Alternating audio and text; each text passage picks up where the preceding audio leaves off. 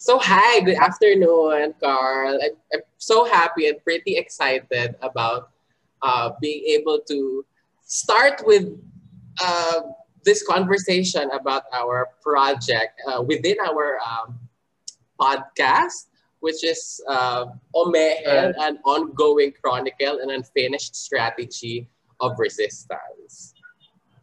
Yeah. Why do you call it unfinished? I would think that it is unfinished because throughout the project, it seems like uh, as a as a program, it, it it felt like it started and stopped. Um, at times, we actually began late 2019, and then like around December, and then we we went with it until around March, and then the pandemic happened. So there are a lot of um, a lot of gaps within the whole process of establishing, of maintaining, and even um, terminating the garden. So I felt that even now that we're talking about it, it is it is ongoing and it, it is unfinished, even in the context of the struggles of our collaborators or the Lumad Bakwit students. Indeed, so much has happened to and from our project. So maybe Exactly. we can introduce their project first. Um, to everyone who's listening. Yeah. Um, so what what is Omehen, Alfred?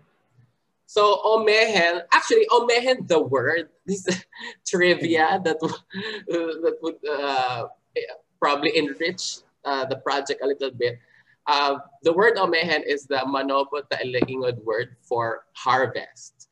So omehen is basically in short form is a is a garden or a plot of land in the Ateneo de Manila University campus in in Manila, Philippines. And it's aside from being a garden, it is also a learning site, some sort of classroom integrated within a curriculum. Uh, but it is also an art project, uh, a product of a residency within the university. Um, and it is also uh, a kind of protest, uh, very timely in the way uh, that uh, our government is turning out now. So Omehen is like a garden classroom artwork protest. So that's the Okay.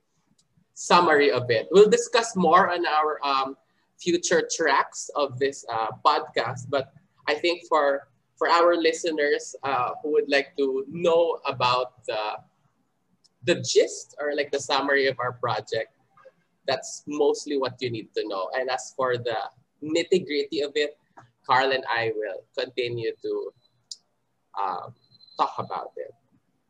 Yeah. So stay tuned for the other episodes where we discuss various uh, aspects and facets of the project in detail. Yeah. Is there something that you would like to add to the to the not just the gist, but like the the chronology of like the events that happened within our project? Uh, Yeah, uh, we we conceived uh, Omehen. It wasn't um, called Omehen then, uh, but uh, three of us faculty came together, and we come from various disciplines. So Right. my my focus was really um, visual art, um, publishing, book design, uh, and activism. Uh, and Alfred is also coming from a, a very uh, experimental visual arts background. And our third collaborator, uh, Gilan Luarca, comes from a theater background. Yeah. So we were thinking about uh, what can we do that's interdisciplinary and that's also you know, very hard to categorize since um, usually when we um, think of art residencies, it's quite predictable.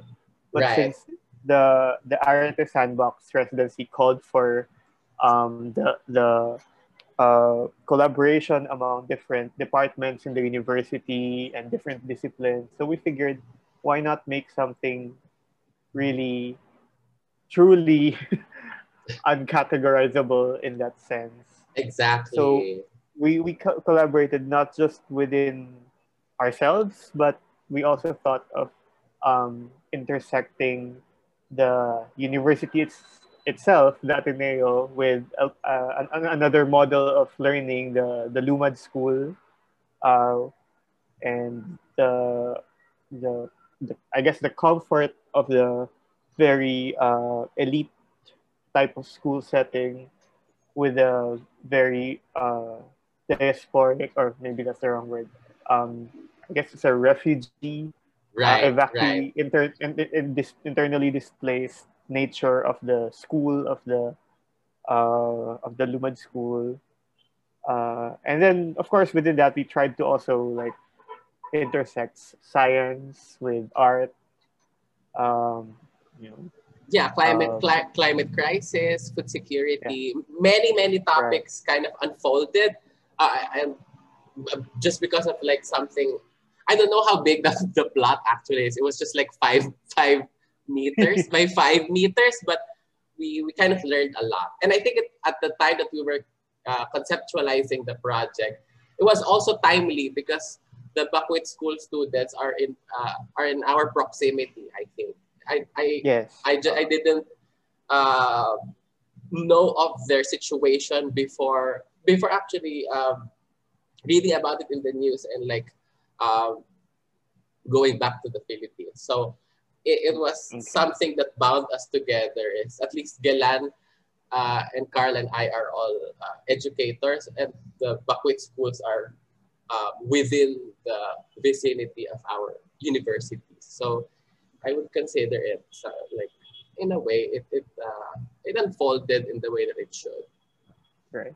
Uh, you mentioned Alfred that um, you weren't aware of the Lumad situation before right. our project. So um, so how how was your um, experience when you were first introduced um, to it by the Lumad children themselves? I think before um, I have to admit that I know them. Uh, I know of the indigenous peoples more via via school actually, via a lot of like artifacts, a lot of like uh, museum exhibitions, a, a lot of like knowledge that are secondhand. So I felt that uh, being aware of this, uh, I wanted to meet the people who are who are uh, whose lived experiences are indigenous instead of just uh, taking the translations or taking like the knowledge as it is. So I wanted to engage myself with this project so that I could uh, acquaint myself, especially with uh, indigenous peoples who are who live who actually live far from from where I come from uh, in the archipelago. So yeah, it, it is something that I don't think I would have engaged uh, immediately because uh, of uh, distance also, which is also not really far. if you come to think of it, it's like people people go on vacations in like the south, but I don't know. I'm, I'm not really the kind of person who would go to would go on vacation a lot. So yeah, so this is like uh, I was happy to to meet them uh, and I've learned a lot from them throughout this project, which is which is weird because we're supposed to teach, to actually teach them, but in a way, um, how we've held the program is that the knowledge becomes um, two way. It's not we, we, we tried to um, not make it hierarchical because uh, we were mm-hmm. we wanted to experiment with uh, with new modes uh, of, of, of learning so there's there are a lot of like um, thoughts and uh, uh, potential that we wanted to tap in the project, which I think we're still working with until today. So I guess yeah, if you're gonna listen to the next few tracks, uh, you will just keep in mind that it's basically a simple garden. It's not it's not the most novel idea, but I think because it mm-hmm. is uh, it is not too specific, it is something universal that kind of um, taps into so much that that that is relevant today. But because we're right. talking about it in this context, it is also very particular to not only to this project, but also to our collaborators and uh, our uh, environment here. Yeah.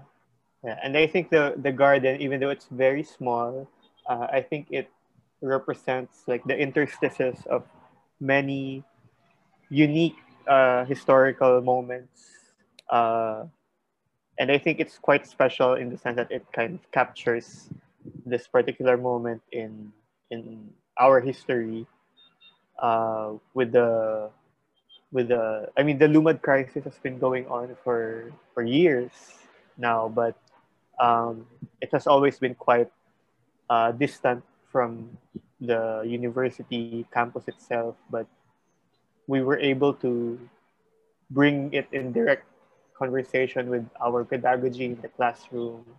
And uh, as Alfred mentioned, I also found it very interesting the the dialogic way in which uh, we kind of upended the uh, hierarchies of teacher and student because um, we, the teachers, were learning from the teachers in the Lumad school and the, the, students themselves and vice versa. So it, it was very a very interesting situation and quite new for everyone involved.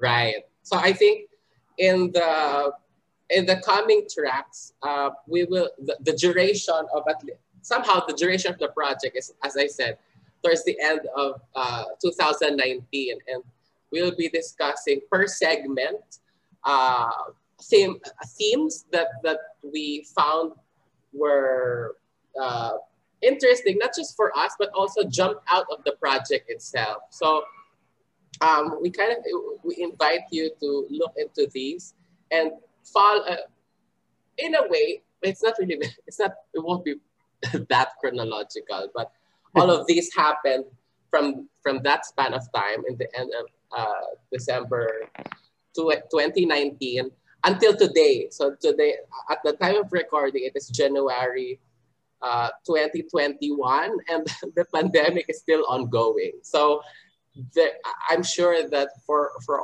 all of you who are listening, there have also been a lot that has happened, and also possibly a lot that didn't happen. Uh, but we will do our best to um, dissect and analyze and even just like talk about or synthesize uh, our project. Since actually, Carl, we, all, we, we don't always like sit down and uh, are able to talk about this uh, at length because, uh, because of the quarantine restrictions. So we're happy to have this um, space uh, so that we could share whatever people might find um, interesting or relevant or helpful or urgent from our uh, stories. Let's say goodbye for now and uh, encourage everyone to proceed okay. to the next track. Yes. Um, so thanks everyone for bye, everyone. listening to that introduction. Thank you so much.